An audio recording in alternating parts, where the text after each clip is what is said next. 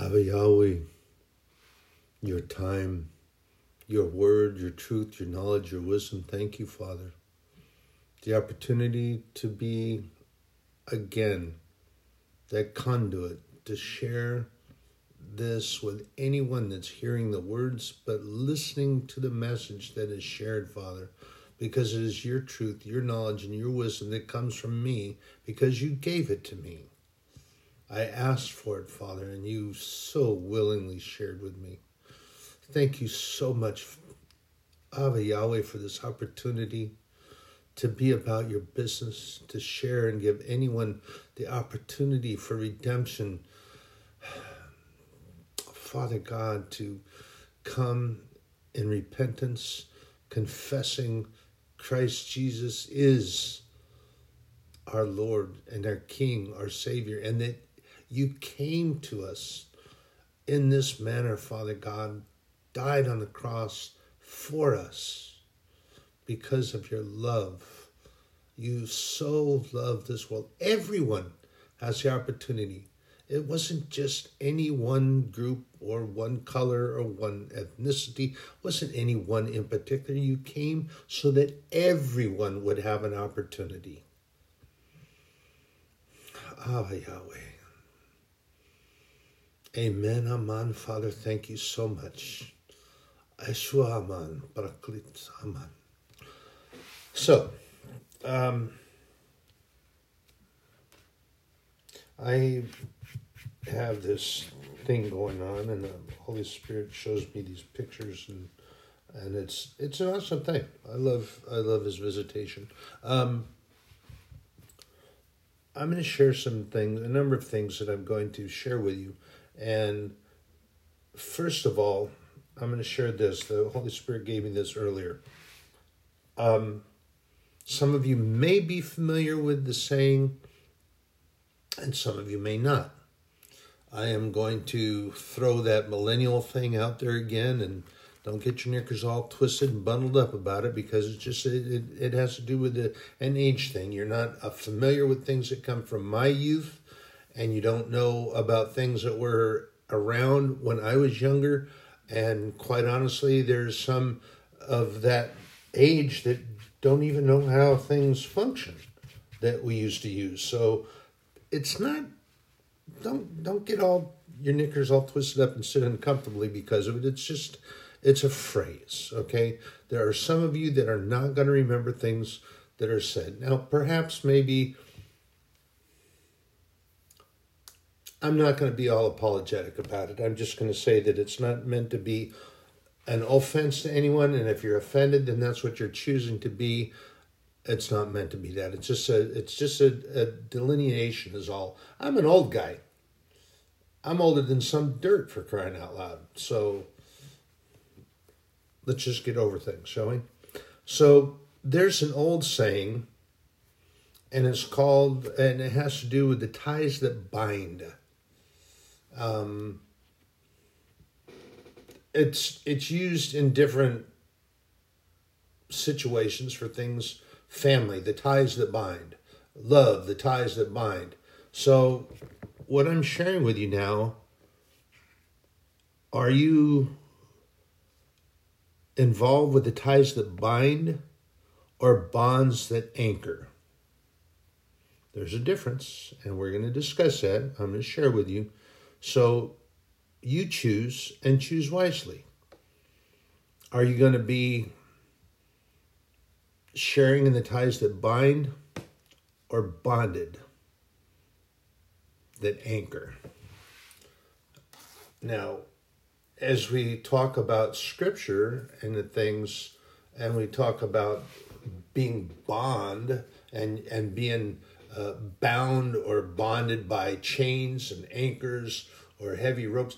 Paul was constantly being bound by chains and ropes. Um, I believe if I I may have the I have to look this up, but um, at least eighty percent of of Paul's letters, the epistles and and the books that he wrote to the various churches, and to his proteges and those that he was trying to encourage, 80% of what he wrote he was in bondage. He was either under a house arrest, he was in behind bars, and there were, pardon me, there were times where Paul was chained in between guards. He had a guard on one side, a chain to him, and then a chain from him to the other guard, and behind bars and locked up. Peter ran into that too. So, are you tied by things that keep you together, or are you bound by heavy ropes and chains and anchored to those things that are not so good? Choose. Choose wisely. Brothers and sisters, I say that because you have a choice. As God gave us a free will choice in all matters and all things, we can either choose to be righteous we can choose to be upright we can be we choose to be bold and courageous and share his word and his truth or we can be complacent sit back gripe and complain about anything and everything we can be those slothful lazy individuals that yeah, well, I don't have to do anything. I read the end of the book, and the book says we win everything. Well, what do we? What do you win? What do we win? You're like one of those armchair quarterbacks that talks about the football game that we won, or the cricket match that we won, or the, the football, the soccer match that we won. And excuse me, but last time I saw some of these, and there are individuals that I know personally that speak that way, and I've told them, you know, I've called them out on it, actually, and not in a hurtful way or anything, but kind of jokingly. I said, I'm sorry, but I saw that jumbotron screen and the and the camera panning across the field of players, and I didn't see you on the sideline or on the field. What do you mean we? Got a mouse in your pocket? But that terminology is always thrown out there. Well, it's only we if we do it together. It's only we if you are in the spiritual battle together and you are going forward with other Christians. But if you have decided that it's not worth the effort because you read the end of the book and and God says that Jesus comes back and everything is going to be the way he decides it's going to be. So you decide that you don't have to do what God has called you to do. And you don't have to do what our sovereign Lord God and King and Creator has called us to do, and you have decided that you are more sovereign than He is. Because let me tell you this about that. That's exactly what you're doing. You're deciding that you are more important than God and the scriptures and sharing the truth and the knowledge and the wisdom that comes to God, and that you have decided that you are not going to give anyone else the opportunity to be saved, redeemed, and be adopted into the family of the kingdom of God, and that you are not going to give them an opportunity to be an heir and a joint heir with Christ Jesus in the kingdom of heaven. You have made that decision by saying that I don't have to do anything because we win. Well, shame on you. Do I sound like I'm admonishing? I am, because that's what the Bible tells us that we can do. We can uplift one another, we pray for one another, and if need to be, we admonish. And that's exactly what that is. Don't be a slothful, lazy bugger and sit in the recliner or go out with the ladies and have your coffee and tea or however you spend your time instead of sharing the word, instead of praying for one another, instead of going out and doing like we did that prayer walk. I thought that, man, that was so I may share that again right now. That prayer walk that we went on and seeing that house and the brothers, it wasn't anything bad. I mean, it's not to not trying to diminish in any way. We were just we were walking and we were at a pretty good pace.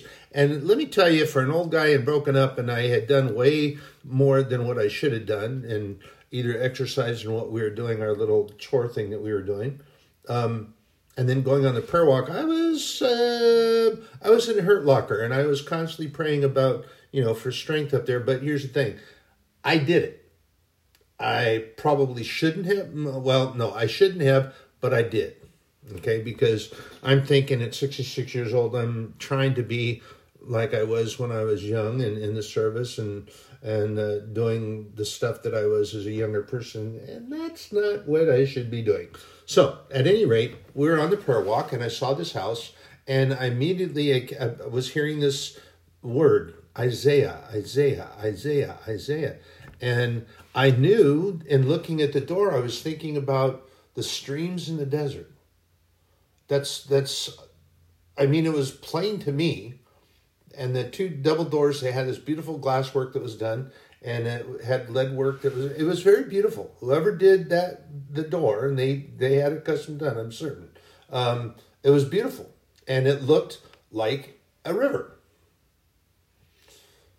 And that's exactly what i thought and that's what the holy spirit thought he liked the door too. So he told me he said isaiah.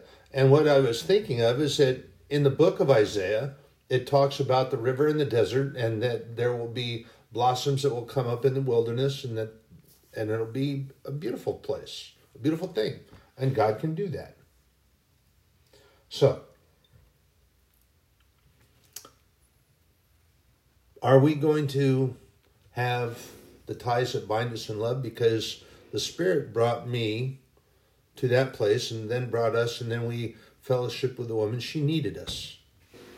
And this is what the spirit does. Do we listen to the Spirit, or are you complacent, lazy, slothful, despicable, and just, quite honestly, I'm going to tell you the truth, like it or not, worthless? Because, quite honestly, if you're not willing to get up and do, then you're like that, oh, here's here's an analogy that fits right into that just so you want to start squawking about things and you get mad at christ and you get mad at god because he has spoken the same thing. You go to the word of god and what does he talk about? The salt of the earth. You go back to the sermon on the mount. Go there. What does christ call us? He calls us the salt of the earth. Why does he call us that? Let me share this thing that i know because as a as a one time chef and baker, um, I did this thing, so I know about this, and I'm sharing truth. I'm not just making stuff up, which I won't do anyway. And you'll know if I'm being facetious. I'll tell you straight up. But here's the thing about salt. Salt is a very interesting additive that we can use in food. food salt can preserve. And they used to have back in the day, they didn't have refrigeration. And salt was used to preserve meat when they were on a long trek or they were going across, they had salt tack. And it was meat that was salted and it would draw out the moisture and the things that would cause meat to rot. And so when they were traveling, they had this and it was, yeah, it was salty, but they could chew it and the salt would diminish and or they could rinse it off and then eat it and they would get nourishment. So salt preserves.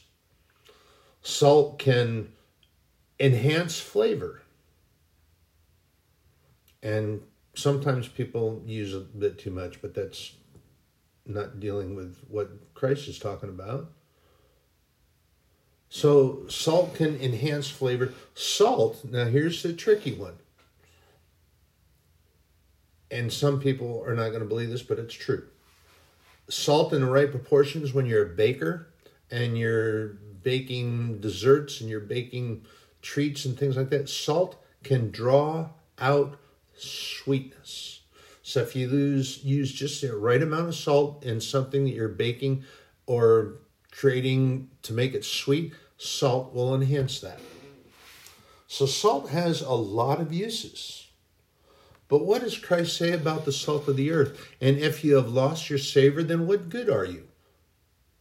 What good are you if you're not going to go out and do what God called you to do and share the word of God, testify to folks, and share the, the very real possibility that they would repent and be saved and be able to come to heaven and be in heaven and join the family of God. But you're not willing to do that, so you're slothful, complacent, content with self, and you are very self centered. So cut it out. And stop saying we don't have to do anything. And instead, you can interject that prideful thing because you've already done that. Well, I don't have to do anything. I read the end of the book. That's what you really should say. But people that are sitting back and doing that, they use that we thing collectively. It's very interesting how they're. Mm, what's that phrase that's used for um, uh, selective hearing? Okay, so these individuals are selective Christians. They're it's we as the family of God when the situation suits them. And they want to make it sound as if everybody's in agreement with him, But let me tell you this I'm not. And there are many that are not. We are called to share the word, and this is what I am about. I'm about my Father's business, and He called me to do this. He gives me the words, the truth, and this is what I share with you the truth. I'm only going to share the truth, nothing but the truth. So help me God, so help me Paracletos, so help me Paracletos, so come to the Husha. I'm only going to be speaking truth, only truth. I'm not going to make things up. I'm not going to do it. That's why my name's not even on this. I've already shared with you. I took my name off of there because then it was more about me and not about God. This is all about God. Everything I share is about Him. It might sound like I'm the testimony that I share with you about certain things because I'm personally involved, but it's to glorify God because God did this. And I, the thing when I was sharing about flying the other day, oh my goodness gracious, God remembered Sky King. I had forgotten about it. And we were talking about hope in Bible study today, uh, last night. We were talking about hope and how sometimes you get up. And I I shared at, at me when they were talking about how we give up hope sometimes. I immediately went to Ezekiel because that's what Ezekiel was prophesying over the nation of Israel when Ezekiel was given the vision of the dry bones in the valley. It was about hope. It wasn't about this valley of dry bones. It was about the nation of Israel had given up hope. And as it said in Ezekiel 37 11, and we had given up all hope for our part. They gave up. They didn't have any, they just didn't think they had anything to live for anymore. So they stopped worshiping God, they stopped praying to God. But here, let's share this. Let's go all the way back to Egypt. Did they not do that often? When they got into a tight jam and they got into a situation that they gave up. Or they turned and they shook their fists at God, shook their fists at Moses, and complained and cried about it. And then when they went to Canaan, they were given a land of milk and honey that was told them by God. And they went in and they spied it out. Indeed, they brought out grapes that were the size of pomegranates, and pomegranates the size of pumpkins. And it was flowing indeed. The water was sweet, as if it had been infused with honey. They talk about all this stuff. But then you had those guys that said, Yeah, but you know, Anakim live in there and they're big and they we saw ourselves as grasshoppers and they'll just step on us and God's not big enough. God can't God can't do that. God can't do this. He can part the Red Sea. He can do things. He can take the army of the Pharaoh that came after us to kill us and destroy them. And he can do all those things. And he can bring us water out in the desert out of stones and provide that kind of thing there. But uh, just not thinking that God's going to handle this. Uh, he's not going to handle the giants. Really? Big enough to bring you out of Egypt, part the Red Sea, and you go through the plagues and things that were visited upon the land of Egypt, the locusts and all those things. And then when the angel of death came and you put the sacrificial blood over the doorposts, three points on that too, by the way the overhead, the mantle, and the door jambs, top and both sides. Interesting there. Just thought I'd point that out. So the angel of death came through and saw that the houses that were following the precepts of God and following after what God told them to do, they were spared God can do all that, but he can't handle the giants. Hmm. Hmm. So, back to the word here. Blessed be the ties that bind. Are you going to be are you going to have them binding together or are you going to be bound and anchored? Choose wisely. Again, ties that bind. This was a this was a hymnal actually that was written by a young man in 1782. And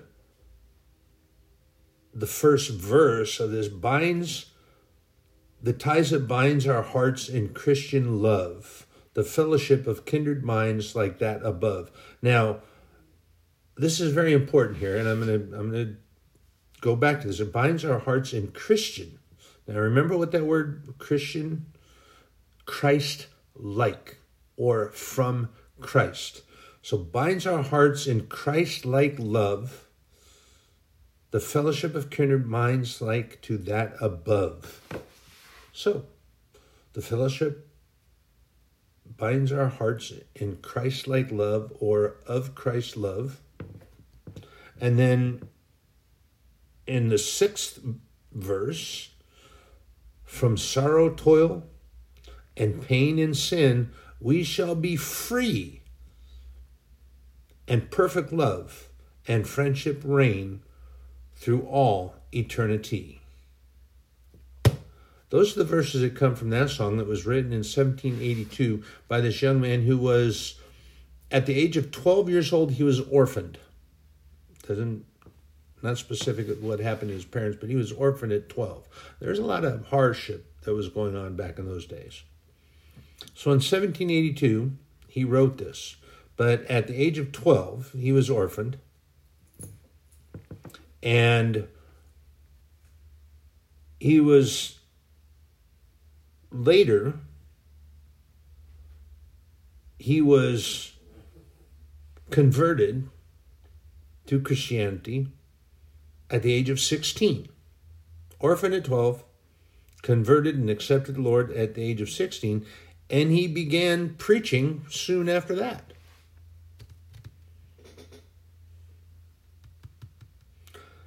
And he had accepted a position going to a larger church from where he was. And this young man, John Fawcett was his name, incidentally. He accepted a position at another larger church, but his congregation loved him so much that when he was getting ready to, to pack up and, and move, they all came out and they were begging him to stay and not go. He was dearly loved by his congregation. This was this was an orphan at 12, converted at the age of 16, and then began preaching the word of God shortly thereafter. And he was doing what God said. Can you imagine that, you know, I'm just thinking that if he had decided to sit back in his rocking chair and not do what God called him to do and not share the word of God and not write the song. And this, the, the 17, the Blessed Be the Ties of Bind. This is a song that I can remember as a young person in church that it was sung. Blessed be the ties of bind. So, are we going to be tied with those to our brothers and sisters in Christ like love. And remember, there's another song that's sung. They will know that we are Christians by our love, by our love. Yes, they will know that we are Christians by our love. Is that true? Or are you going to be bound by unforgiveness and stay in the past and remorse and regret and agitation and worrying about how you're going to get somebody back. And remember that love binds us like a glue. and that Christ is the catalyst for that. Now, there's catalyst is an interesting thing. Catalyst in in uh, is a chemical reaction that is there are some glues or adhesives that require a catalyst and they mix together. Um, i use epoxy things quite often and you have a they call it in some things they call it a hardener. And they have a product that's out there in in automotive stores and things and you can use it on automotive engines. It's pretty good stuff actually. And it's good up to um, 600 degrees i think. Some of them the chemical makeup makes it even tougher than that. But you have you have the adhesive and then you have this other thing they call it a hardener that's the catalyst and you mix them together and then as you mix you can actually feel it starting to stiff up and then you better put the application there and then of course you have a time and it sets. And then it becomes bonded. You can put together all sorts of stuff with that. But here's the thing. Christ is our catalyst. Christ is our catalyst. And you can put together all sorts of things. And he is our necessary catalyst. He is a required catalyst that if we are going to be true Christians and if we are going to be truthful about our love and our forgiveness, we have to have that in us, and we have to have Christ's love in us. We have to be changed because we have asked Christ to come into our lives. We must have faith in God and guidance of the Holy Spirit. But Christ is the catalyst. And what is a catalyst? Well, if you want to go and see a definition, it is a person or a thing that changes an event or accelerates a change. With this product that we can get in the stores called JB Weld, and there's other epoxy things, and they have the adhesive, and then you have a catalyst and put them together, and then it does what it's supposed to do. But in our walk, Christ is our catalyst. And he does indeed accelerate a change. And Christ is kind of a three part catalyst, I think you could call it there. Uh, Christ, you got the, well, actually more than three. You have Christ, the cross, crucifixion, and then, of course, you have resurrection. Now, all of these are the ties that bind us together as Christians like minded, one body, loving God with all our heart, our soul, our mind, and we uplift one another in prayer as we are told to do throughout the scripture. And once you become and you walk in His way and you follow after Him, we do it His way.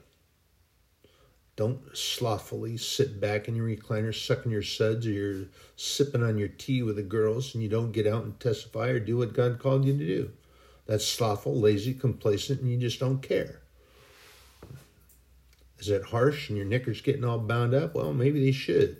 Maybe they should make you squirm in, in your seat because that's exactly what you're being if you're not going out and sharing God's word. But here's the thing that's really important too is that unforgiveness, if we get bound up in unforgiveness, it binds us in not good places. Being bound by unforgiveness, we are bound and not moving forward. We are in a dark place, and basically, we're on a broken down path that's not even lit anymore uh, because it's been so downtrodden and nobody pays any attention, and you're tied to the lampposts out there in the dark. and you're going to probably sit there and sit there and sit there and sit there. Miserable, agitated, upset, getting more and more angry the longer you sit out there in the cold, agitated about stuff. But who put you there? And you see, that's the other thing when you get bound up with this unforgiveness thing and not forgiving or not willing to, you want to point your finger and blame somebody for you choosing to be there. How is that? Now, see, I have some things that are going on, but I'm I'm not going to be unforgiving. I'm not going to be bound up and held down by that. Whereas the I'm thinking, believing, just because what I'm perceiving going on is that the other person is, and what I have already had others that have shared that are um, somewhat involved, mutually relative involvement. So they've already shared with me, and the indication is that this person is bound up by that. So they're they're bringing a lot of things into play that have no business being involved. Why? Because they're bound up in that dark place in unforgiveness. And it will take us down a very dark place. It'll take us down an unlit path.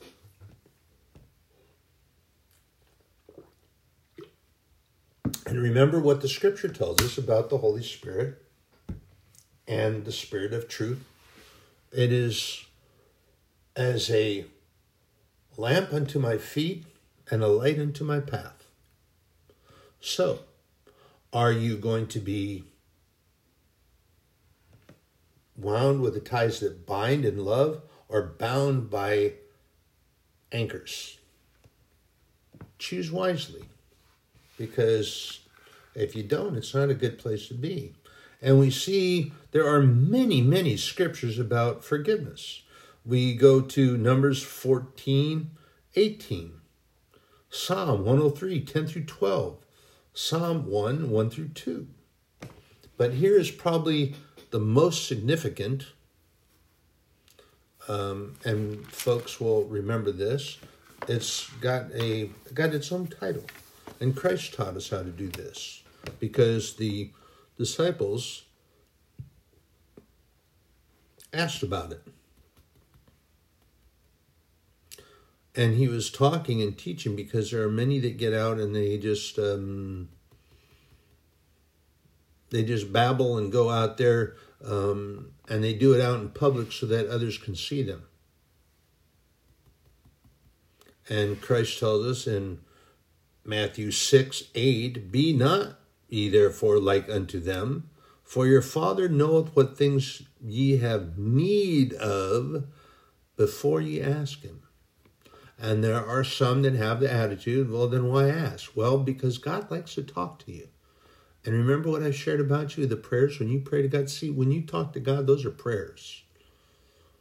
You should do so humbly, respectfully, with auspicious fear, not to be afraid of God. Here's where people get all mixed up. They get afraid. That's not what there is nothing in the scripture that says we and when it talks about fear of God, it's talking about auspicious reverent fear. He's our king, he's our creator, he's the maker of all things made. You need to be aware of what he is and what he's capable of. And so you are reverent, you are humble, you are not arrogant. You can be bold and humble at the same time. That is entirely possible.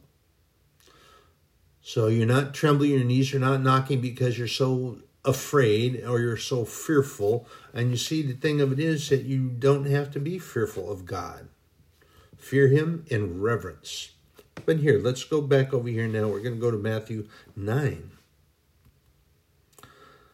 Jesus teaches us, After this manner, therefore, pray ye. Our, notice how he said it? Our Father, talking about him and us. Our Father, which art in heaven, hallowed be thy name. Holy is your name, hallowed. Thy kingdom come, thy will be done in earth as it is in heaven. Give us this day our daily bread now, here's here's an important thing. Some individuals mm, get twisted about this. Christ is teaching about the Word of God, the truth, and prayer, talking to God, and spending time with God. He's not talking about physical food. God knows we need that, but our daily bread, and remember this too, that Christ has been likened unto our portion, and the Word of God, the Word of God has been likened unto the bread of life. The Word of God, the prayers are our bread. Give us this day our daily bread. And forgive us our debts as we forgive our debtors. And lead us not into temptation, but deliver us from evil. For thine is the kingdom and the power and the glory forever. Amen. That's the sovereignty of our Lord our God. Do not, do not sit idly by and allow the savor of your salt to waste. Now we have an individual that I happen to come to like a whole lot, Paul, and then I'm, I'm getting this toss up thing going between Paul and, and then John. And remember, John is a pretty John's a pretty powerful writer here, and um, you have to remember that John. John is John is one of the sons of thunder. And I like Matthew, Mark, Luke, and John. They were always walking around and they had notepads with them. They had journals with them. They were journaling constantly, everything, everywhere they went around it. And Matthew used to get poked fun at for this. Um, I think he got poked mostly because he was a tax collector, used to be. He was. Um, but he had a book. He was always taking notes of everything that Jesus was saying. Some people thought that it was not a good thing, but goodness gracious, powerful words that he wrote down, and it came straight from Jesus. John did the same thing. Mark did the same thing. Luke did the same thing. Mark had education. Luke was a uh, Luke was a physician, but in John, you can find um, in First John. First John. Where are we at here? Uh, we go to the first chapter, First John, and we're going to go to seven through ten.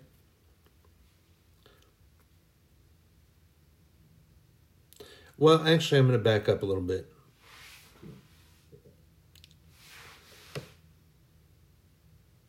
I'm going to go back up to verse 4, 4 through 10. He that saith, I know him, and keepeth not his commandments, is a liar, and the truth is not in him. Remember what I was talking about? Complacency, slothful, and God called and had to do things and wants you to do these things, and you refuse to do it, and you say that we, I, don't have to do it because God's going to take care of everything. So I don't have to do anything. Well, John tells you straight right there. Further in verse 5 But whoso keepeth his word in him, verily is the love of God perfected. Hereby know we that we are in him. He that saith he abideth in him ought himself also also so to walk, even as he walked. Christ like. Christian. Now, see, remember at this time, they weren't calling themselves Christians yet. And the terminology was um, those in the way or those of the way. And they were still having to hide because you had individuals that were hunting them down. Back then, in, in previous time and, and before this, um, you had uh, Saul, who was later changed to Paul and knocked off his ass in the middle of the road to Damascus. And Jesus stood over him and was questioning him about his persecution of him and the body of Christ. Christ was talking about the persecution of the body of Christ. Why persecutest thou me?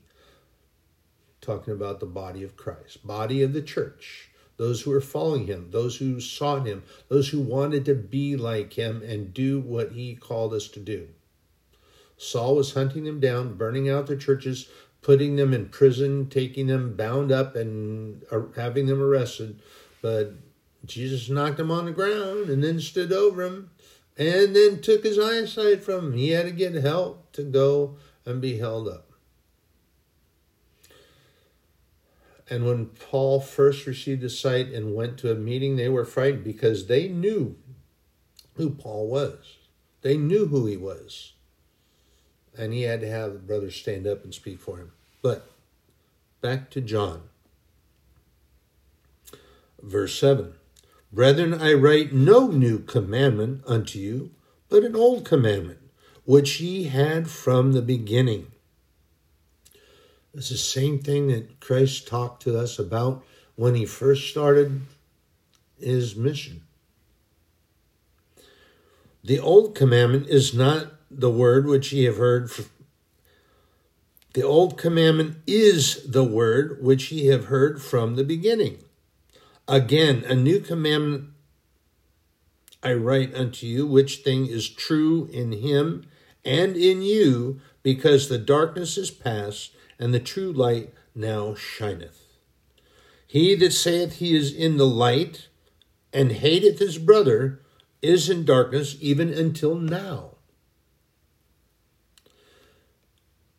And I remember John is writing, he's not talking about your earthly family brother. He's talking about those that are the way Christ talks about our neighbors. Not talking about the guy that lives in the house right outside my front door, back door, and I can talk to him over the fence. Yeah, that's my neighbor, but a neighbor is anyone that you walk down the street and you pass them by at your neighbor. And your brothers and sisters, we need to pray one for another. Further, he that loveth his brother abideth in the light, and there is none occasion of stumbling in him. But he that hateth his brother is in darkness, and walketh in darkness, and knoweth not whither he goeth, because that darkness hath blinded his eyes. I write unto you, little children, because your sins are forgiven you for his name's sake. I write unto you, fathers, because ye have known him that is from the beginning. I write unto you, young men, because ye have overcome the wicked one. I write unto you, little children, because ye have known the Father. Now, he's not talking about, he's talking about young Christians. He's talking about those that are following and studying and all that, and that you have older, more mature Christians that have been around. And some of them knew Jesus when he was still on this plane of existence, before he was crucified. I have written unto you, fathers, because ye have known him that is from the beginning. I have written unto you, young men, because ye are strong, and the word of God abideth in you, and ye have overcome the wicked one. Love not the world, neither the things that are in the world. If any man love the world, he love the love of the Father is not in him. For all that is in the world is lust of the flesh, and the lust of the eyes, and the bride of life is not of the Father, but of the world. And the world passeth away, and the lust thereof, but he that doeth the will of God abideth forever.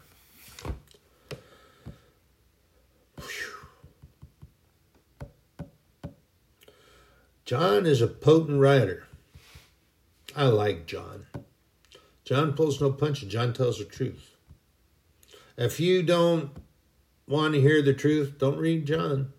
Oh, don't read the Bible at all because you're going to be caught up and bound up in the lies. That's more your speed or more your style than, yeah. But definitely stay away from John because he's going to tell you what's up. Further in verse 3, John, 1 John 3. Behold, what manner of love the Father hath bestowed upon us, that we should be called the sons of God. Therefore the world knoweth us not, because they knew him not. Let that sink in for a minute.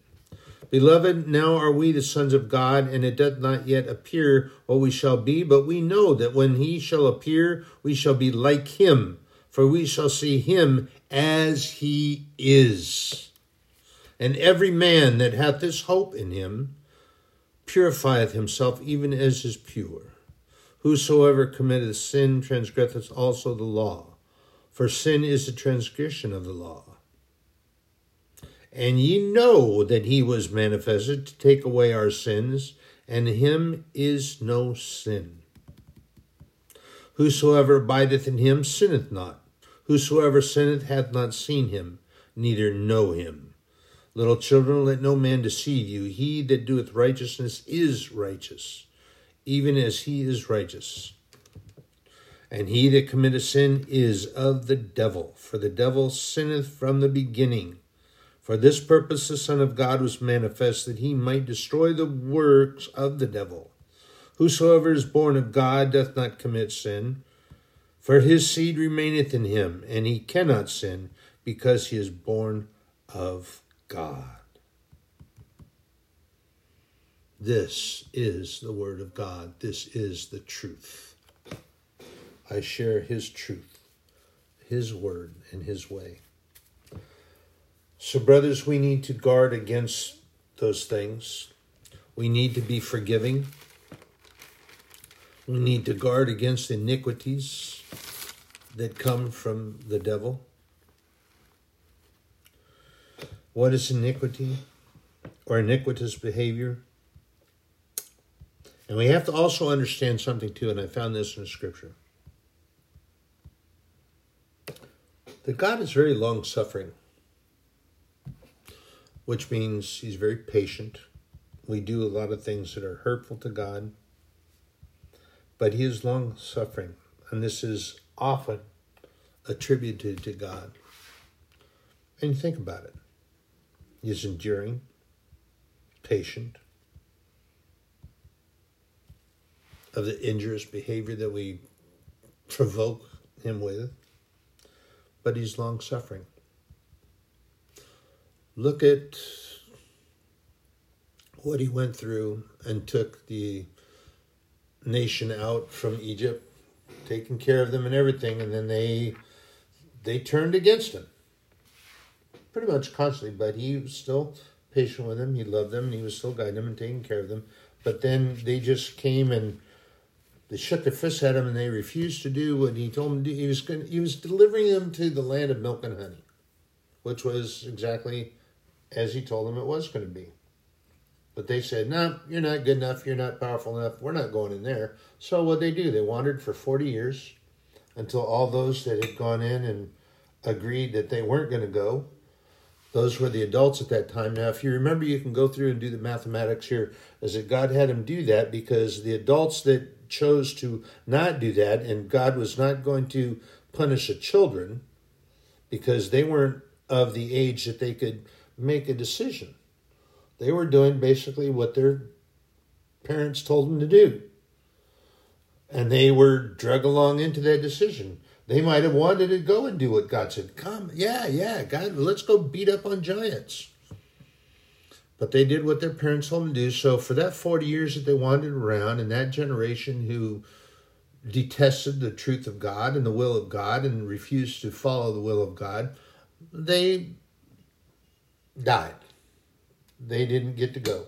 And then God turned him around and brought him back up there, and Moses was getting ready. He was getting old and getting kind of long tooth, and Joshua was getting ready to take over and lead him in. God is very long suffering. Then, of course, you had everything went, and then uh, you read about everything that was going on, and Noah was building the ark for 120 years. So his prophet and his man, his servant who was doing what God wanted to do for 120 years, he was preaching these people to repent and do all these things and and they had been so foul and so nasty. So this is from you know god was watching from when he brought them in and created heaven and earth and kept an eye on them and they weren't doing so good. And he was really sorry that he had created us. And then for another 120 years he gave us another chance. Said i'm going to give him another chance. Noah, preached to them, get them to change your mind, and I'm not going to destroy the world. They didn't repent. They just brought their blankets and their picnic lunch and they sat out there and they blasphemed and they made fun of God. They made fun of Noah and they poked fun at this big boat that was out there and there was no water around no streams, no lakes, no ponds. They didn't know anything about groundwater. They had no idea that it was even there. They just had stuff that grew and they didn't know it. Well, that long suffering attribute that God's God and still has is finally came to a head and he flooded the earth. And then of course you have Sodom and Gomorrah and he did he gave, you know, that was even something that didn't happen right away. He had one of his followers, one of his prophets was trying to say, God, now, you know, what if I find one? What if I find two? What if I, you know, and and God was God was relenting and and listening to what he was saying, but then didn't find anything. And then, of course, uh, his angels went in, and uh, Lot and his family left. But Sarah didn't pay attention to what she was told by the angel. She turned around and looked, and she was petrified. So we need to be forgiving and we need to be not caught up in this iniquitous behavior that we get caught up in. Iniquity. Here's a word I'm going to share that with you.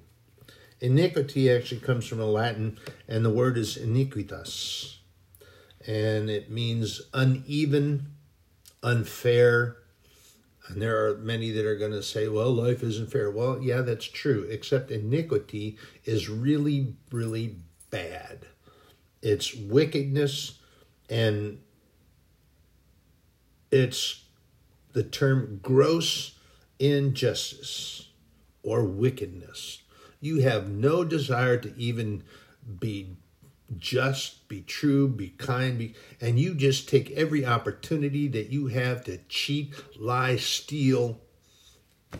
That's the devil. What does Christ tell us about the and he looks to do nothing but come in to lie, rob, cheat, steal, and kill, destroy? Sounds like Satan. When you're in iniquity and you're doing all this and you have no interest in doing anything right. And the second definition is that it's a violation of right, lack of justice. So that's your desire to be that way. That's iniquitous behavior. That's iniquity. And does that not sound like the devil? Oh, it sure does. Sounds like him to me.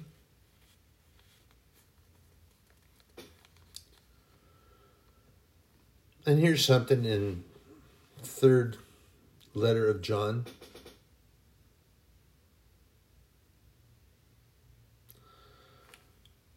Beloved, this is um, 3 John, verse 11. Beloved, follow not that which is evil, but that which is good. He that doeth good is of God, but he that doeth evil hath not seen God.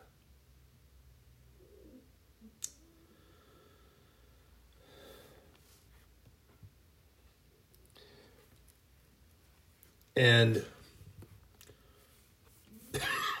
pardon me, brothers and sisters, chase after those things that are good. Don't be bound by unforgiveness. Don't be bound by lies, cheating, robbing, stealing, iniquities. But importantly, and it doesn't matter what anyone or anyone says or does in this plane of existence. This is not what we need to be bound up in.